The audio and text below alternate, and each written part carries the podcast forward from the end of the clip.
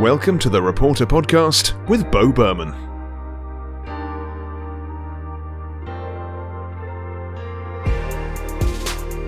Hey, everybody, welcome to Reporter, the podcast that delves into the minds and lives of broadcast news reporters and anchors, delivering a behind the scenes look at their careers, methods, best practices, and some personal stories from the trenches of journalism.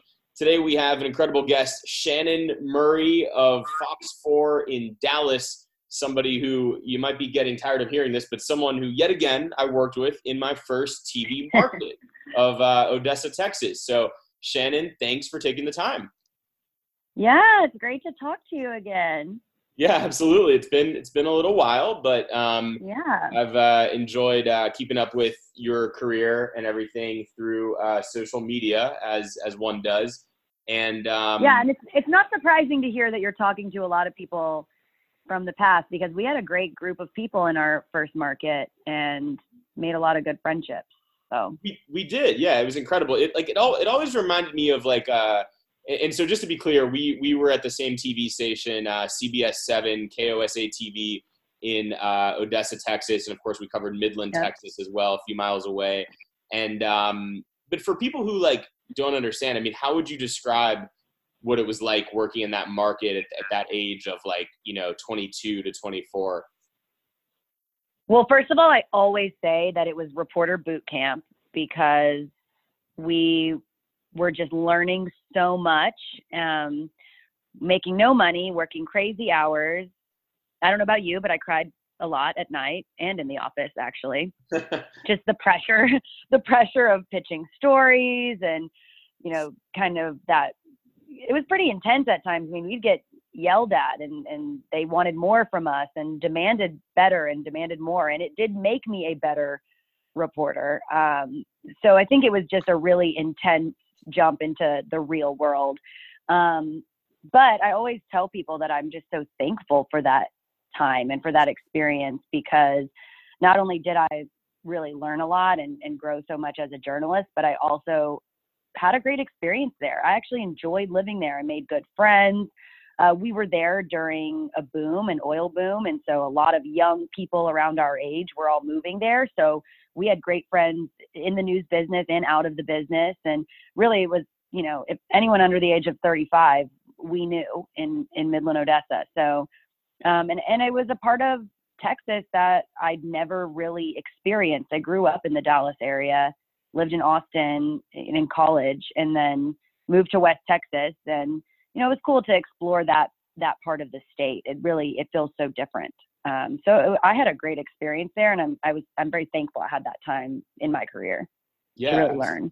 Yeah, yeah, absolutely. So after after Odessa, Midland, I'm trying to remember. Did you did you go to Austin for a while, or did you go straight to Dallas? Yeah, I went straight to um, well, I went to Austin for three years and then came to Dallas. And I remember when I got the job in Midland, Odessa, my goal was to just get back to Austin.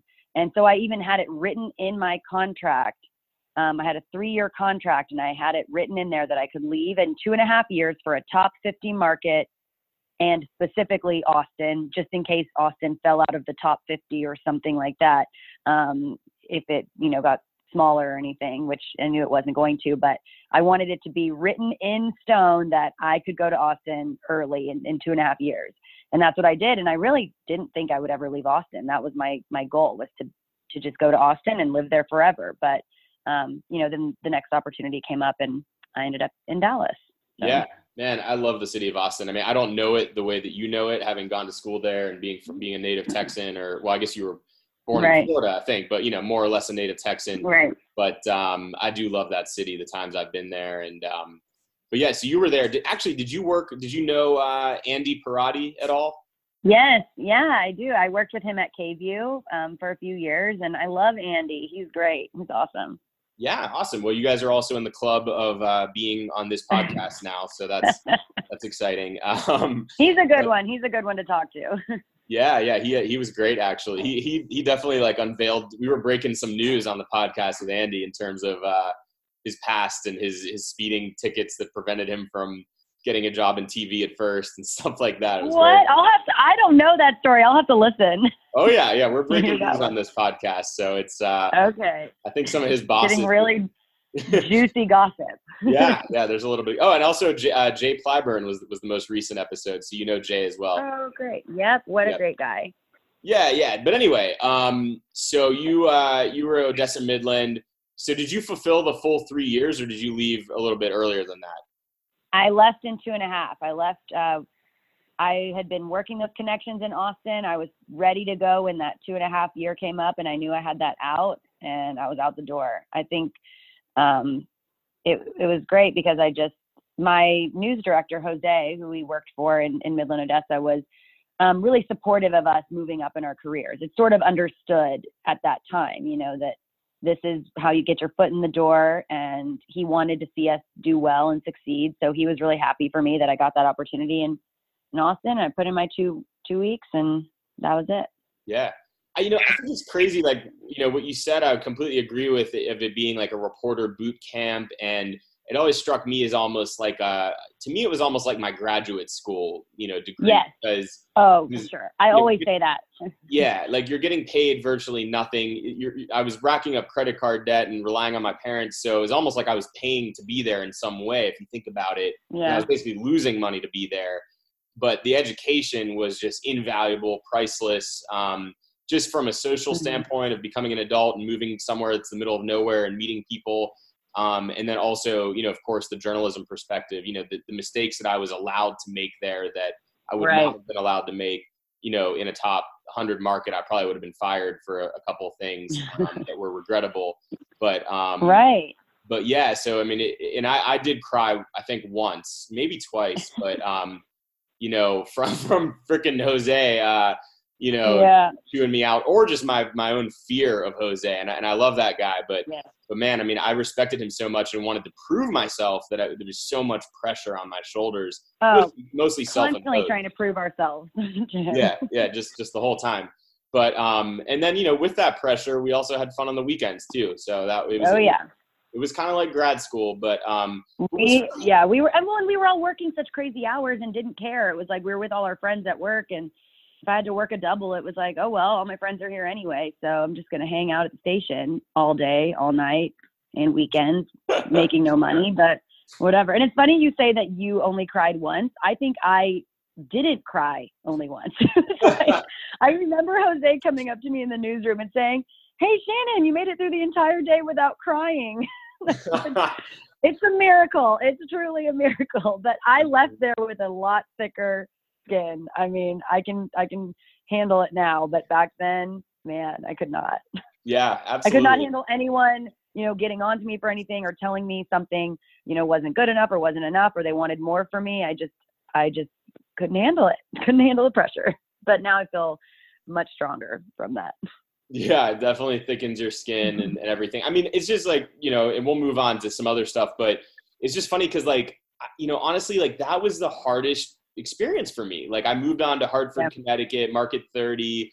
I was in Pittsburgh for four years until recently, Market, I don't know, 23, 24. You know, you're in a top five, I think it is, or top 10 for sure. Mm-hmm. Um, Yeah, I don't know. I mean. For me, for me, like that was the, the that first job was the hardest. Like uh, from there, it actually Yep. got easier. So Well, and that's what I always tell interns when we have interns at our station. I tell them, look, like, stick with it. If you really love this profession, you can make it. You can make a living in this business, and you can have a job that that doesn't bring you stress every single night all day. And and you can have like some perks and you can actually enjoy you know going to work and not not feel that same i mean there's pressure in different ways um, when you get to those bigger markets. But you feel prepared when you start in the small markets you know? I don't i felt ready to be here in dallas. It, it was intimidating but yeah but i got over that pretty quickly because once i got in here i was like you know what? I i can do this. I'm ready for this and and i'm keeping up with the other reporters in this market. So um, i always tell reporters that. I'm like look it's going to be hard for a few years. You got to push through if you really love this and work your way up and keep your connections with you know people in, in bigger markets and um, keep striving for that next market that next goal that you have in mind and you'll get there but it, it sometimes it's, it's hard to see that when you're in that small market and yeah you're barely paying your rent your parents are helping you out and racking up the credit card debt. I did some of that as well, which I regret. That's my other advice to people: try to avoid that as much as possible. but it was that was those were hard times, but um, but it it does get better. Yeah, it does. It does. Uh, it's good advice. Um, yeah, I mean, I you know I may or may not have uh, bought tickets to the Super Bowl on eBay on my credit card when I lived in uh, Midland, Odessa when the Steelers made. I remember when you did that. you came to Dallas and we hung out at my parents' house. yes, yeah, it's, it's uh, Rodney and uh, anyway, we're not going to get too personal. And Andy, Rod and Andy, yeah. Yes, yeah, those good times, good times there, and and very hospitable. Uh, love your parents. Um, but yeah, that was probably not the, the best financial decision, but I don't know. So yeah, don't do that. Don't do what I did. But um, I was yeah. like, I'll pay it off later. exactly. Fine. The rest of my life to deal with the crippling interest. Um, yeah. But uh, you know, it's tough not to pull out the credit card a little bit. You just got to be wise with it um, if you're at that age. Right. So, um, so so that brings us to. I mean, you're you've been in Dallas now for is it five years? Four years. Four, Four years. years. Okay and you are what is your are you morning anchor slash reporter? So morning reporter and i fill in anchor quite a bit. Um, we have a six hour morning show. Um, so we have two anchor teams. So anytime somebody's off or if someone's off on the weekend show um, i kind of move into that role. But uh, mostly reporting uh, covering anything and everything sort of the overnight news news of the day or it could be a fun feature story. And that's the good thing about morning news is you really get the variety and you do get a chance to show your personality. I mean, to the, this morning I was standing out in the rain um, talking about weather, you know, which is always a blast. But uh, you know, other days it's it's crime or it could be politics. Um, but I, I like to do the featurey stuff too and, and show my personality and have fun too. So that's it's nice to have something different every day. Yeah, that is. I mean, that's definitely one good thing about the being a morning show person is that um, you know you are able to show your personality sometimes. Whereas if mm-hmm. you're, you know, I was a nightside reporter most of my career, and it's mostly crime um, and and bad news, and you you really can't, you know, display your personality while you're doing the live shot about a murder. You know, you just can't. So no, and I was nightside before coming here, and, and in Midland, Odessa, I was also nightside for a little bit. So both of my previous jobs, that was the shift I had as well. And so I remember my first day at Fox 4, they said, "Oh, we want to give you something easy, something light and fun, so we can introduce you on air, and the anchors can talk to you and and you know introduce you to the viewers in a fun way." I was like, "Oh, okay, that sounds fine." They sent me to this travel and adventure show and my first live shot on air, I rode a camel. and I was thinking, this is not easy to me. Like they said, oh, just have fun with it. It'll be an easy first day on air for you. Right. No, no, no. That to me was way harder because I was like, please send me to breaking news. Please send me to, is there a fire somewhere, a crash, anything? Just send me somewhere. That's what I know. That's, that's easy. Let me just give you the facts. But if I'm out here my first day on air, I'm already nervous, and now I've got this added layer of pressure of this is out of my comfort zone because I didn't do a lot of this previously. Um, so, but it, it ended up going going well. It was it was all good, but uh, they thought it was going to be something easy, and actually, in some in some instances, showing your personality on air can be a challenge for us reporters who are used to just you know kind of going through our our bullet points and the facts and the information and that was something new for me that's riding a, a, camel. yeah, that's yeah. Oh, just a nice easy assignment. Ride an animal you've never rid. You know, uh, yes. What um, could go wrong? What could go wrong? Right. No, nothing at all. Nothing totally to see here. Um, that's yeah. a really good point, actually, about quote showing your personality can be difficult, and I think a lot of no one really thinks of that. But I mean, imagine if you took someone on the street and said, "Hey, nice to meet you. Can you show me your personality real quickly?" Yeah. I mean, what, what, would you do? Just be like, yourself yeah, be yeah. yourself. Don't do anything. And then like you start acting weird, and they're like, no, no, don't do that. Just be yourself. And you're like, no, that that is my. You know, it's it's just like it's yeah. it's actually surprisingly difficult to quote be yourself. You know, on the spot or quote right. show your personality. So it's oh, and we'll ride roller coasters here. Six Flags will come out with a new roller coaster, and they're like, hey, Shannon, you're gonna ride it live on air, which is fun, and I love to do it. But then you're riding a roller coaster on TV and the camera, they have it all set up on the cameras that Six Flags goes above and beyond. They do a great job where they set up the lights and camera, the mic, everything right there in this in the seat where you're strapped in. Mm-hmm. Um, and then we just, you know, dial in back to the station and they can take that feed from there. but your face is on camera and you're riding a roller coaster. So you're thinking, okay, do I scream? Do I put my hands up? Like I'm overthinking every little thing because I'm aware that people are watching me do this. Right. And it's just like a few minutes of me not really talking because I'm on a roller coaster and can't really say too much and hold a conversation. So um, those are always interesting live shots because it's it's fun and something that a lot of people probably want to do. It's a great experience, especially if you're, you know, trying to get content for a demo reel like, ooh, I'm gonna ride this roller coaster. This would be something really good. But some of those live shots I look back and I'm thinking, oh God, I'm I'm like screeching. It's it's not good. you know. So Yeah. you live and learn. Yeah, Yeah. absolutely. Um, so what would you say? Um, what is it like? And, and just you know, in brief, what it, what is it like reporting and anchoring in Dallas, which you know, Dallas Fort Worth, but Dallas, a, a place where you you know grew up, went to high school, and, and Mhm. uh, what is that like?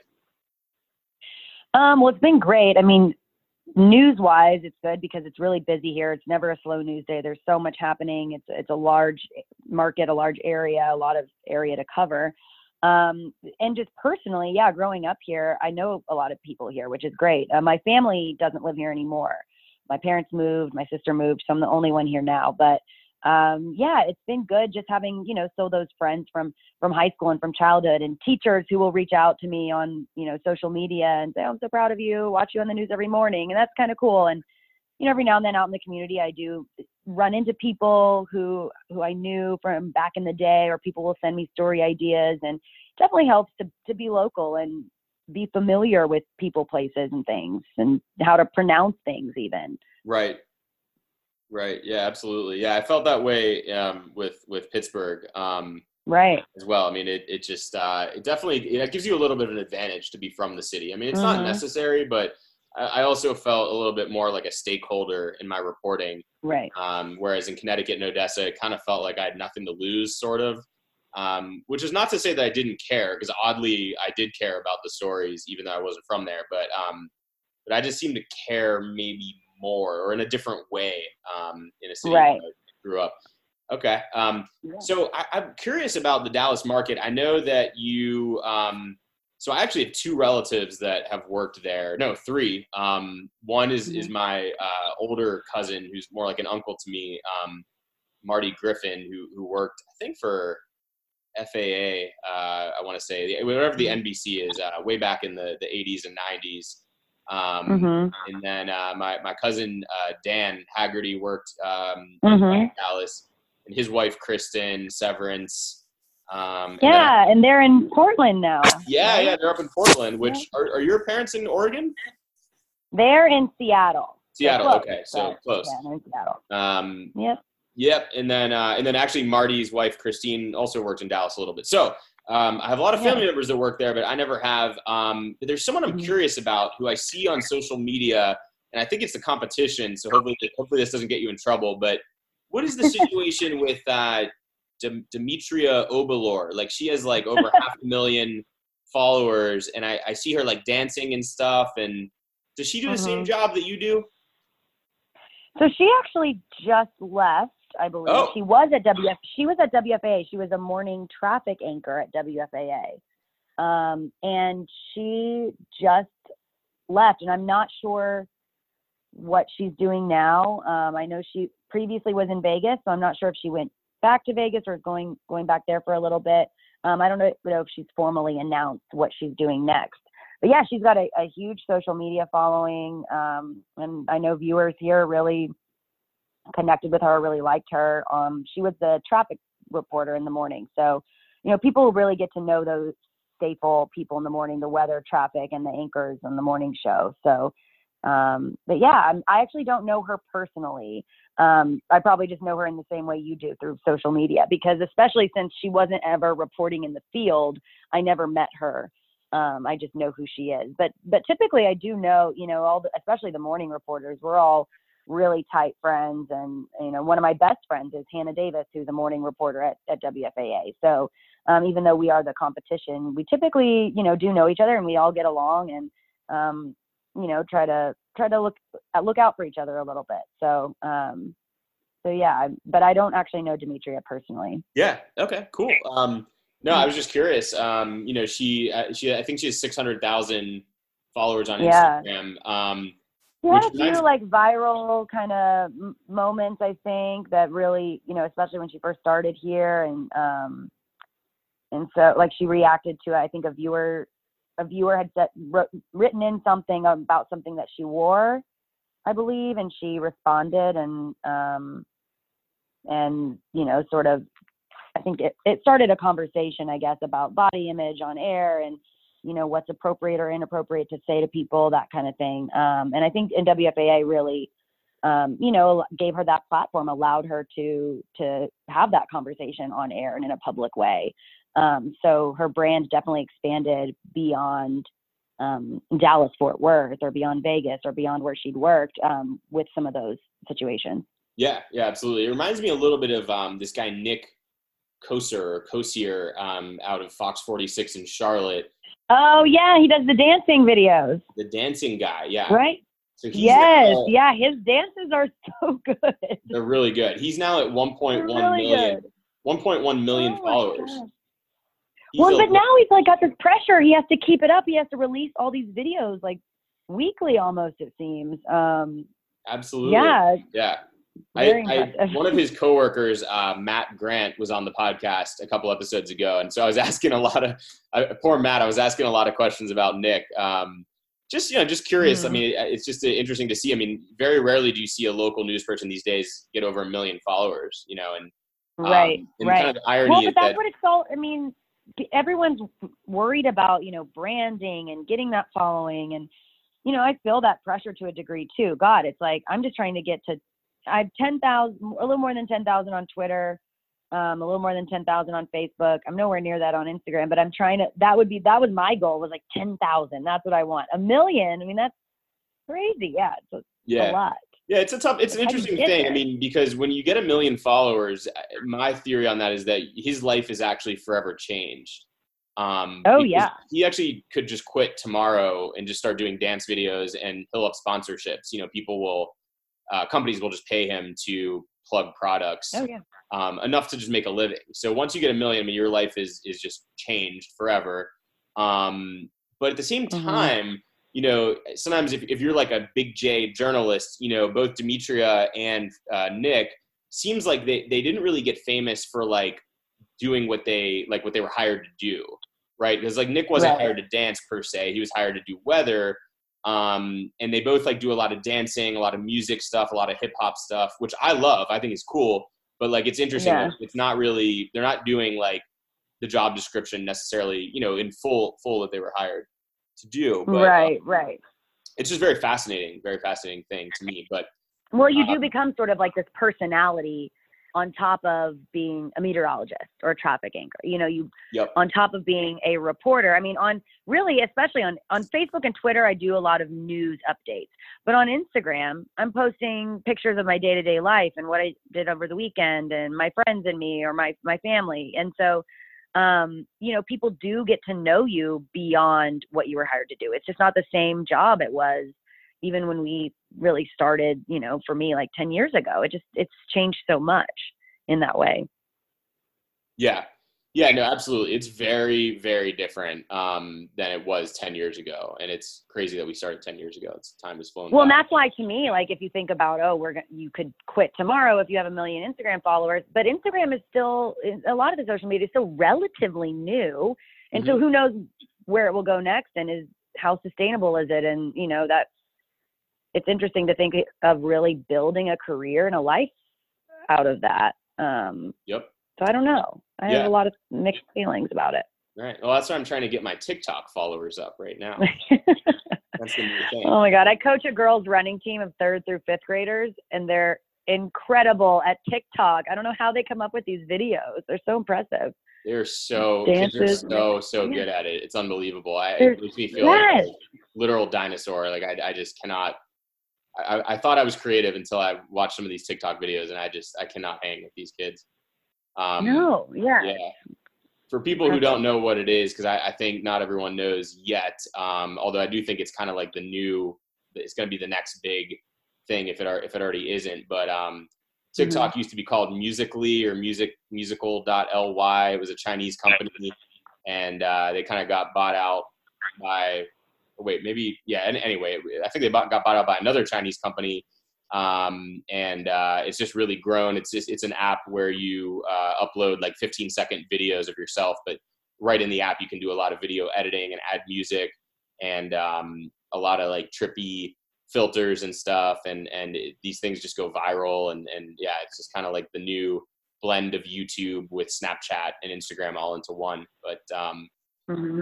We yeah so I'm, I'm working at a school district right now and like helping them set up a video program from top to bottom and one of the things i wanted to do is kind of like revolutionize the school announcements because you know people don't really want to be news anchors as much as they used to now they want to be youtubers and TikTok mm-hmm. stars, and and so our, our, announcements now, our video announcements are all TikTok videos. So we just have oh wow do a 15 second TikTok video, and then we blast that out to like Google Classroom, and then they have you know their own TikTok page, well like a shared TikTok page as well, and we have teacher oversight wow. on it it's not inappropriate. But yeah, it's been fun. That's really creative. That's interesting. I need to get on TikTok. I need to figure this out. I got to get ahead of it. Yeah, I kind of resisted. Or maybe I'm too late. I'm already behind. I'm already behind. yeah, you'd be good at it. Um, but yeah, so we'll switch gears and, and go from light to heavy for a little bit. What would you say is the hardest story you've ever had to cover? Oh man, there are a few that come to mind that you know some were hard for different reasons. Um, I think you know the the one that was very difficult. Um, there was a flood in Wimberley, which is kind of the hill country outside of Austin. A really bad, um, you know, heavy rain, um, and there was a, a family that died. Two families that died. They were staying in a home on the water, and it was on stilts, and the the flood took out the the home, and um, it was just a very emotional, sad. You know, of course, we we got the 911 calls we had you know cell phone videos all these things that just these elements that just were really gut wrenching and you know some of that stuff we didn't even put on tv because it was it was too difficult to to watch and to hear um but i as a reporter you know listened to all of it um and and that was very heavy and something I've never forgotten. I can still see the pictures of, you know, the little kids and, and the mom and, you know, the dad actually did survive. Um, and, and, you know, you think, gosh, but how do you, how do you, do you really survive if, when you lose your wife and children and, and your best friend and their, her, his wife and children, you know, it was just, it was a very sad story. And, and we were out there for, you know, felt like weeks out there covering it because we were covering all the flooding and then, you know, at, at first they were you know they were missing people the search and rescue crews were out there hoping you know to find someone still alive and, and that kind of thing so that was just a very very heavy story um, i also was in austin when the the south by southwest crash um, happened mm. um, and i covered that story all the way through the trial when the the driver went to trial and um, you know i mean quite a few people died in that crash. It was and I was actually off that week attending South by Southwest when that crash happened, and um, so it felt personal in, in some ways too. Um, and then just most recently covering Hurricane Harvey in um, in Houston was difficult, not only because it, it was sad and it was hard to see you know Houston in that condition, but it was challenging. We're just you know trying to get around town, trying to cover it in general was very difficult and um, stressful because everything was flooded. It was you couldn't get anywhere, and so we were trying to just get to the hard hit areas, trying to report on, you know, the the people who were trying to get into their homes, trying to tell the stories of the people who lived there, the first responders, um, and, and it was it was hard to tell the stories we wanted to tell because we just physically could not get to the spots where we needed to be and it was just overrun with media too. Was, there was media everywhere. Um, you know how that is when you're covering covering a huge story, um, and and it can be really taxing in that way. Long, lot, lots of very long days. Obviously, covering a, a it's one thing to cover the hurricane, but then when you cover the aftermath of the the disaster, um, you know, when they're dealing with the flood and they're dealing with the damage and the destruction. Um, it's a whole different thing. So, um, you know, those are those are three that really really stick out. But there are definitely those you know day to day stories that can be really hard and really heavy. And you know, with Fox, we do have a employee assistance program, and we have a counselor that you know we can call 24 hours a day. And I've used that. I've taken advantage of it because sometimes you do need to talk through things with people and process what you witnessed or what you experienced or the story you had to tell because sometimes as reporters we really we're able to compartmentalize while we're at work you're able to sh- kind of shut it off and, and you empathize and you're human always first but you still are able to get out there do the job you need to do um, and try to tell the best story you can tell but then you go home and, and you sit down on the couch and you're like man that you know that was really sad. That was really hard. And you try to process those emotions and um, yourself. So there are definitely, you know, those moments that stick out to me from the last 10 years, really. And really, I mean, I don't know if you were in, were you in Midland, Odessa when the train crash happened? Train, during the train oh, accident? No, I think I had left. I think no. you had just left. Yeah, it was yeah. right at the end of my time there. And, and that's also one, you know, there was a, a parade for people who aren't familiar, a parade of veterans going through town and um, they got stopped on some train tracks and a a train crashed into one of the the beds um, of the the parade and there were oh, disabled right there. veterans on there. Yeah, yeah national news. Yeah. Yeah, I, mean, it became a huge. Yeah, it was a national news story, and that was the first really big national news story I'd ever covered. You know, I was in that market, and all of a sudden, all the reporters from Dallas, Houston, San Antonio, even outside of Texas, people were coming in from all over. I'd never experienced anything like that. Um, so for many reasons, that that incident really stands out too. Yeah, yeah, absolutely. Yeah, I mean, people, you know, don't realize. I mean, as a reporter, you know, sometimes you go into these situations and you have this really, truly like front row seat to someone's misery sometimes, um, and sometimes right. you have to like totally let it inside you, or else they don't want to talk to you because they can kind of sense that you're fake or that you don't care. So you have to like really absorb it and like really be listening and really take it in but that you know that takes a toll on you and i mean i've had times where i come home and i i almost have this weird feeling where i'm like you know this family's going through so much like i almost feel like i don't deserve to have dinner it's like this weird feeling of like yeah.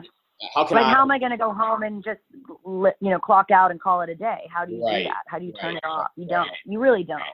Yeah. Um, because like I said, you have to be human first. And and you're right, you know, people see that and they and they realize like, okay, this is, you know, someone with some compassion. And you have to you have to have that in this business because um, you know, you you can't really shut it off. And if you want to be a good storyteller, you want to be a good human, a good person, you want to do your job well, you've got to have that empathy too for the people you're interviewing, the people you're doing doing stories on.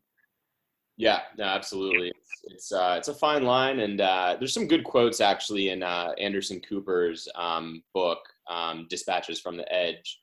Um, mm-hmm. I, I, think I read when I was in Odessa, and, and it's a short book, but uh, really good stuff in there about like that, that talks about this exact topic um, that I would recommend mm-hmm. to reporters.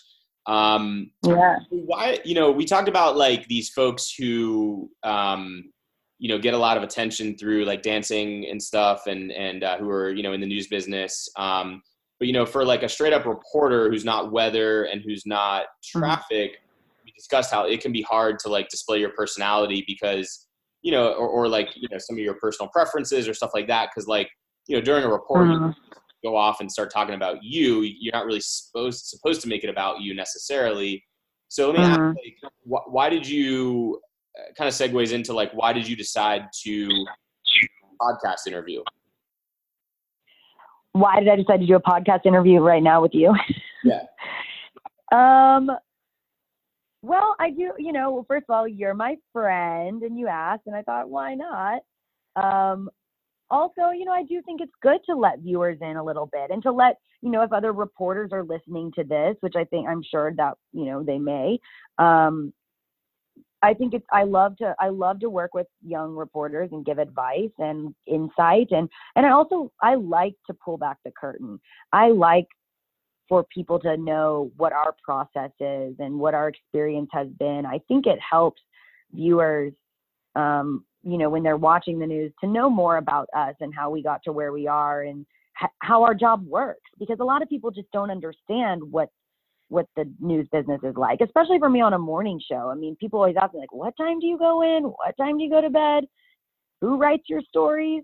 Who who came up with that idea?" And it's like, I I pitched the idea or I wrote the script or you know, it's like I want people to kind of have a better understanding of our industry and um and like I said, I like to pull back the curtain a little bit. I think it's great for viewers to to get to know us on that personal level too. And and I do have I will say that as a morning show reporter, viewers do get to know me pretty well because I do get to show my personality. I do get to interact with the anchors and yeah. um, really have become part of that brand as well. And so, you know, viewers, especially for a morning show, people, there are people who are just very religious watchers. They wake up, they're having their breakfast, getting the kids ready, and they've got the news on in the background, and they and we're in their homes every morning, and they really feel that connection with us and feel like they know us on a personal level. So I, I think that's and I think that's good. I, I, like having that connection with people. I like when I go out and people say, "Oh, I saw you were getting breakfast tacos the other day with your photographer, and you guys have so much fun together." You know, I think that that's kind of cool, and and I like that people feel like they can know me in that way. Yeah. What's your what's the what's the best breakfast taco spot in in Dallas? Oh, so there's a place called El Jordan. It's in Bishop Arts, um, a, a neighborhood. Um, How do you spell the Oak name Cliff area? L E L and then like Jordan, J O R D A N, El Jordan. Um, but it's really good and cheap, authentic. Um, yeah, my photographer and I like to go there a lot. Um, there are a few spots, like especially out in some of the suburbs that we've discovered. There's a place called um, Mama's Place in Italy, not Italy, Italy. Down in Italy. And we, Italy, Italy. Texas, and we love that place. It's so good. What we usually do if we're in a town that we're not familiar with, we ask um, a police officer, okay, where are we going to find the best breakfast tacos, or where's the best breakfast? And they always know the the spots. Nice, that's a good idea. It's a great idea. Mm-hmm. Um, so j- just on that topic, well, the topic right before that topic, before the tacos topic, mm-hmm. um, what, what is the biggest misconception that most viewers have? Do you find either about you or just about like journalism? You know, Fox Four. Oh, um, I think the biggest conception, honestly, is just that people think we have a a an agenda um, or a bias. And I'm not going to say that, that that doesn't exist in certain um, on, on, certain platforms or in certain certain shows on different networks, um, because there are some shows that are more conservative or more liberal, or they have political analysts coming on their shows, and a lot of times people don't know the difference between the local news reporter and the political analyst who has a lot of opinions they're sharing. Um, and so that can be frustrating for me when I feel like I have to defend myself or explain myself and say, hey, I'm just doing my job. I'm going to do everything I can to share both sides of a story and to be fair and to be honest and to give the facts. Um, and most journalists I know, 99.999% of them are are doing that same thing and have that same goal every day when they go out the door to do their job. Um, and I've had people ask me like, "Oh, when you guys sit around in the morning meeting, and do you talk about, you know, what kind of spin you want to put on things?" Or you know, people say stuff like that, and I'm like, "No, that's not a conversation that's ever had. I mean, we just say, "Hey, what are the what what's the news today? What are the stories today? What do we need to cover? What's it, what do our viewers care about? What do they need to know?" Um, and and that's how we make those decisions. So there's not as much uh, you know people think we have these you know agendas and and I just don't think that that that's really what's what's going on. You know and also just the basic stuff. People are usually surprised to hear that I write my own script. And I'm like well what else would I do all day if I wasn't doing that? You know I mean that's the majority of my job is is interviewing people and logging the interviews and then writing the scripts um, and and that's really my favorite part of the job. Um, so I think, you know, people are always surprised to hear that. They just think, you know, that we're talking heads and we just show up and it's all written for us. So right. that's again why I like doing the podcast because I, I want people to kind of understand the process better. Right, right, absolutely. Um, so why do you? I mean, you know, obviously the first few years, the first two and a half years for sure, are tough. You know, you're you're basically losing money. You're not even really making money essentially. Um, right. You know, you're crying every day. I mean, you know, it's just a disaster in some sense. But you know, and then you move up, and then you know, people I think a lot of people still think we're rich, you know, that we're making millions, but and, and in some cases mm-hmm. that was true in the 1980s, you know, like the type of era that Anchorman makes fun of. Um, there were million dollar anchors, a lot of them then, and even even possibly reporters. But the salaries have gone way down, and, and that's good in a way for us because it means mm-hmm. they're also hiring younger people in bigger markets. But anyway, what this right. all what this all leads up to is, you know, why do you do this? Why do you do this career? What drives you? Are you trying to become famous? Are you trying to become rich? Do you want to tell good stories? And and what is your end goal? Do you want to be on national news? Do you want to be the the best anchor in Dallas? What what are your thoughts?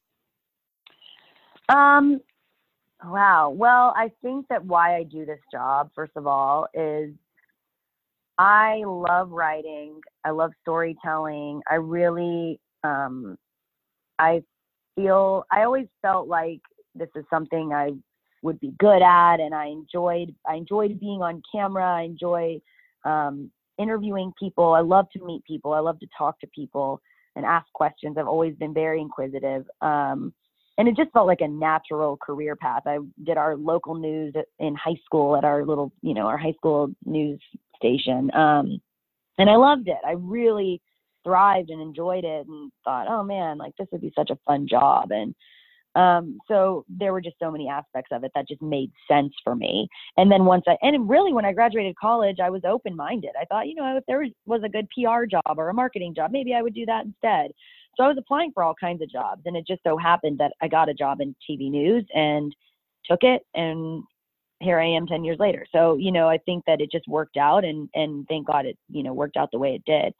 Um, and I think, you know, what was what was your other question? Um, there were two yeah, questions in there. That was a little too many at once. Um, no, you answered the first part. Um, the next part is just what's your end goal? Like, where do you? Yeah you know, do you do you? That's do you something I think about. A, I think about that a lot because it was easy at first, right? You know, you're in a small market and you think, okay, I want to get to a top 50 market. Then you get to that top 50 market and you think, okay, I want to get to a top 10 market. Then I've got to the top 10 market and it's like, huh, now what? yeah. I used to always think I to always think I wanted to be a network news correspondent, traveling the world, covering the big story, you know, every day. Um, and sometimes I do still want that, and I, I I think that would be incredible, and I would love that opportunity. But then I also have a lot of friends who, you know, do that, and and that's not an easy lifestyle. Um, you're on the road a lot, and it can be very challenging. Um, hard to have a personal life, I think, when you're at that level. But um, you know, it's hard to say if there was an opportunity to do that, like it would be hard to pass up. But at the same time, I've definitely gotten to a place where I could see myself in Dallas for the next 20 years, which is is weird to say because I I've always been the kind of person, you know, what's next, what's next, what's next, and I'm always thinking about that next step, that next goal. Um, and we'll see how things play out. But um, you know, I I re-signed a contract here in Dallas a couple of years ago, and that was the first time I'd ever re-signed a contract somewhere and said, hey, I'm going to stay here a little longer. Um, so you know that was and it felt good. I felt like you know what, I'm I'm happy staying here. I'm I'm still being challenged. I'm still learning. I'm working with some great people, some smart, experienced people who um, are are a great support system, and it's a good team. And so I'm I feel like I'm in a good spot because if there's a great opportunity, I can go for it. And and if the best opportunity and the best job for me is staying here, then I'm good with that too. And um, I think it could be a great life to work in this market for a long time, for an extended period of time. And and this was one of the first markets where I got here and many of our anchors have been here 25, 30. We even have an anchor who's celebrating 40 years on the air at our station. Yeah. You just never hear that. So so many of our photographers, our producers, they're all, you know, they've been here dozens of years. It's just really impressive to work with those someone who's who's been in the same same place for so long and they're enjoying it still. So um, it's been a shift for me to think about that and think, oh wait, is this it? And if this is it, am I okay with it? And yeah, I am. So we'll see. We'll see what happens. Um, you know, I would love to anchor a little. I would love to anchor more. Um, and I also I want to keep working towards another goal, and I don't want to ever get. I don't want to be complacent. So we'll see. Yeah. Okay.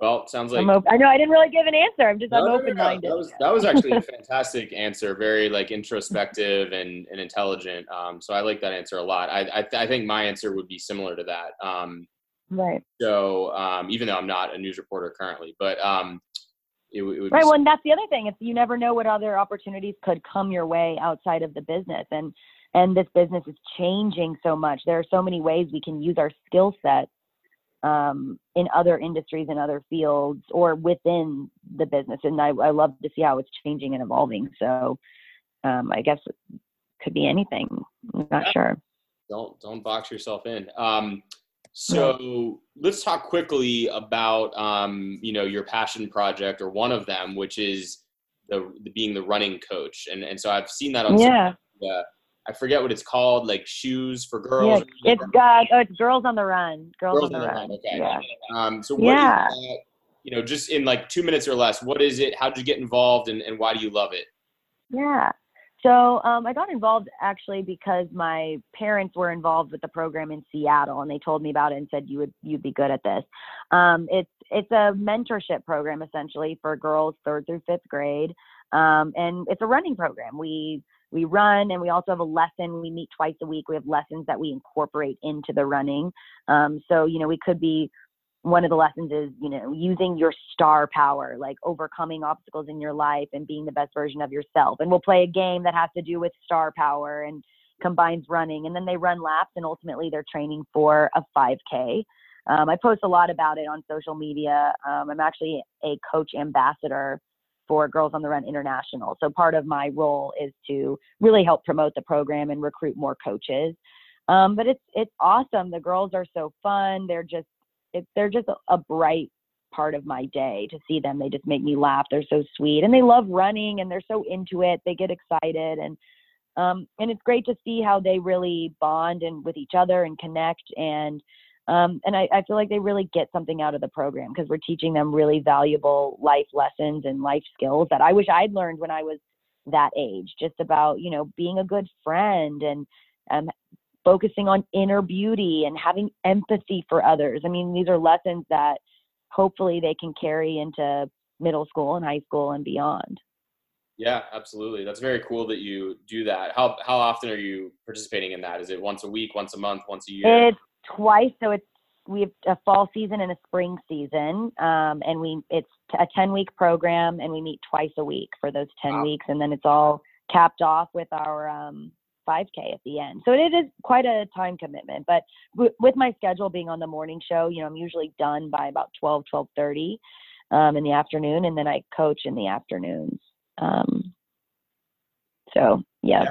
twice Yeah, a week. That is quite a commitment, actually. Um, very cool. that Mhm. you. Yeah. Um, so, all right. So we'll get into the the we'll we'll start to come to a close here. We'll get into what I like, you know, the rapid fire questions.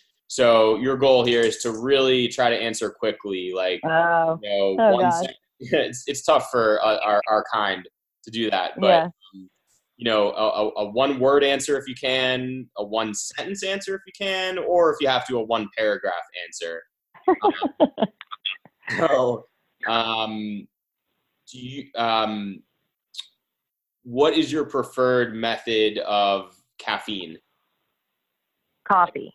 Coffee, Uh, uh, hot, hot or cold? hot, and I drink like six cups of it a day.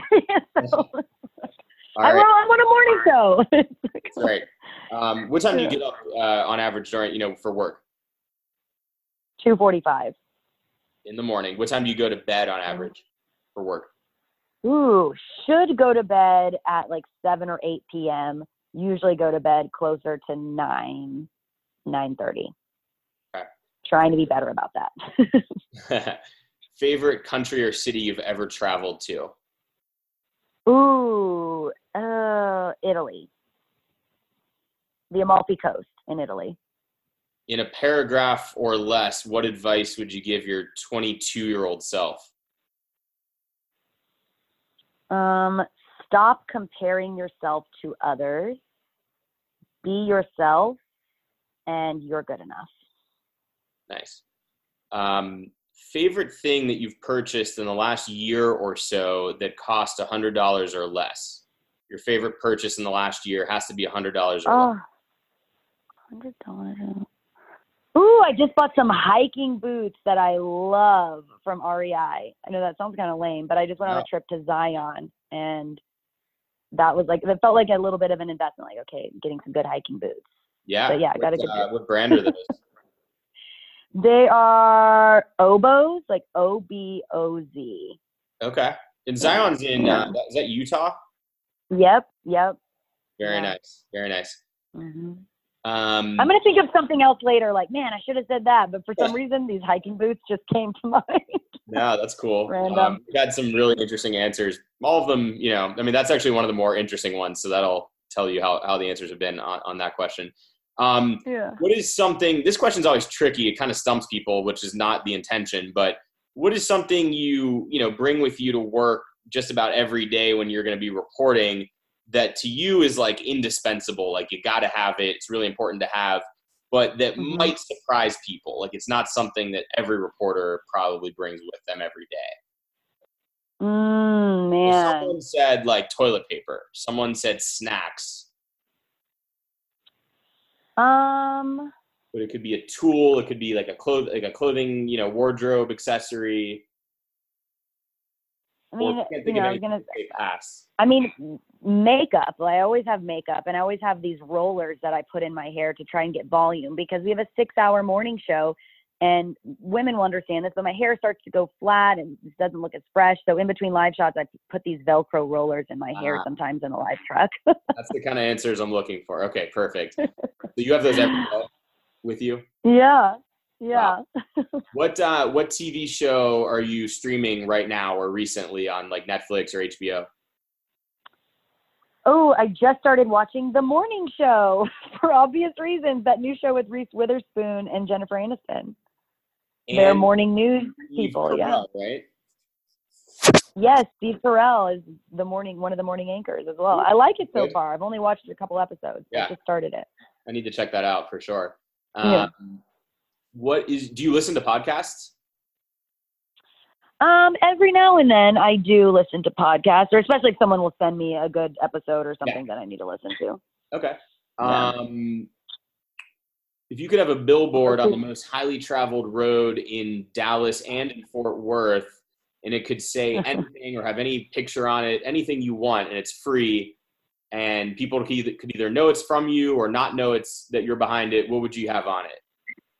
What would I put on a billboard? Yeah, you just get a free Oh. billboard. You know, these things are worth sometimes tens of thousands of dollars. You know, the cost of advertising, but you can just be oh. motivational. It could be you could just be your face and say, "Watch Shannon Murray every day." Yeah, I mean, can it can I be like totally just narcissistic and I would put my Instagram handle, my social media handles and just say go follow me. That way I can get to that million follower mark like you said and I'll be set for life. change your life. It's all because of the billboard. Um, follow me for you you better, quality content. better start dancing if you're gonna hit a million.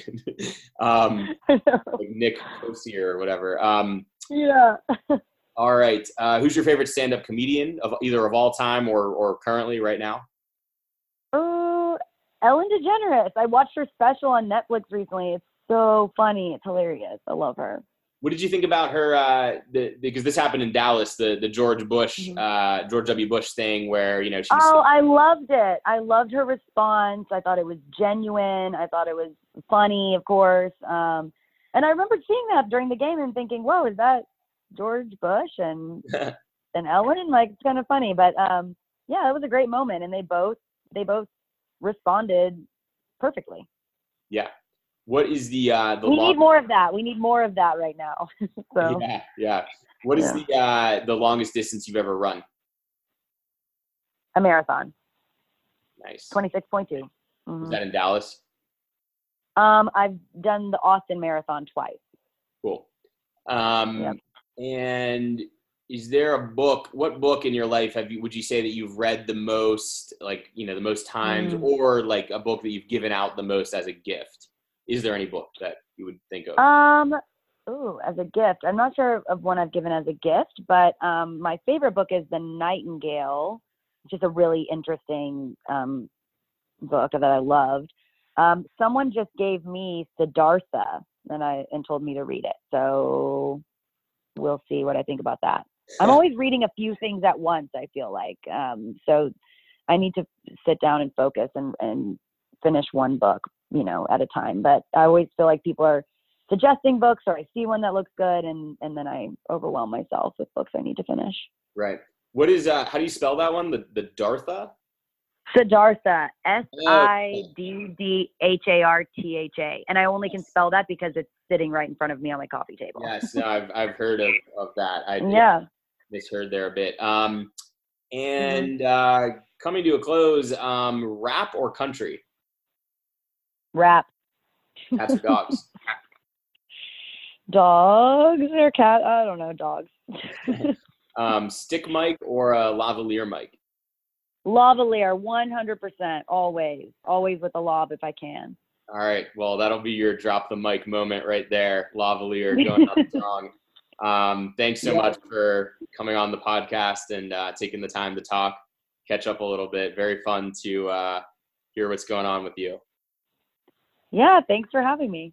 For sure. And if people want to follow you on social media without having to put up a Ooh. what uh, what's the best place to find you and what are your handles? Um, Instagram Shannon Joe J O, um, and then uh, Twitter Shannon M Fox Four, Facebook Shannon Murray Fox Four. Well, they're all different. Mhm. Generally, you know, some rendition of the same thing. Just search Shannon Murray. You'll you'll find me on yeah, there. Will find it. It'll come up. It's easy. It's fine. It's fun. Yeah. Um, yeah. Awesome. Well, get some sleep. Um, you have work tomorrow, so I'll, I'll yep. uh, parental figure who says, you know, get some rest. Um, but no, thanks a lot right. for, uh, for, doing it, and uh, please share once I uh, get you the details on this episode. Absolutely. Thanks, Beau. All right. Take care. Bye. Thanks for listening to this episode of the Reporter Podcast with Beau Berman. Please share, subscribe, and leave a review on Apple Podcasts.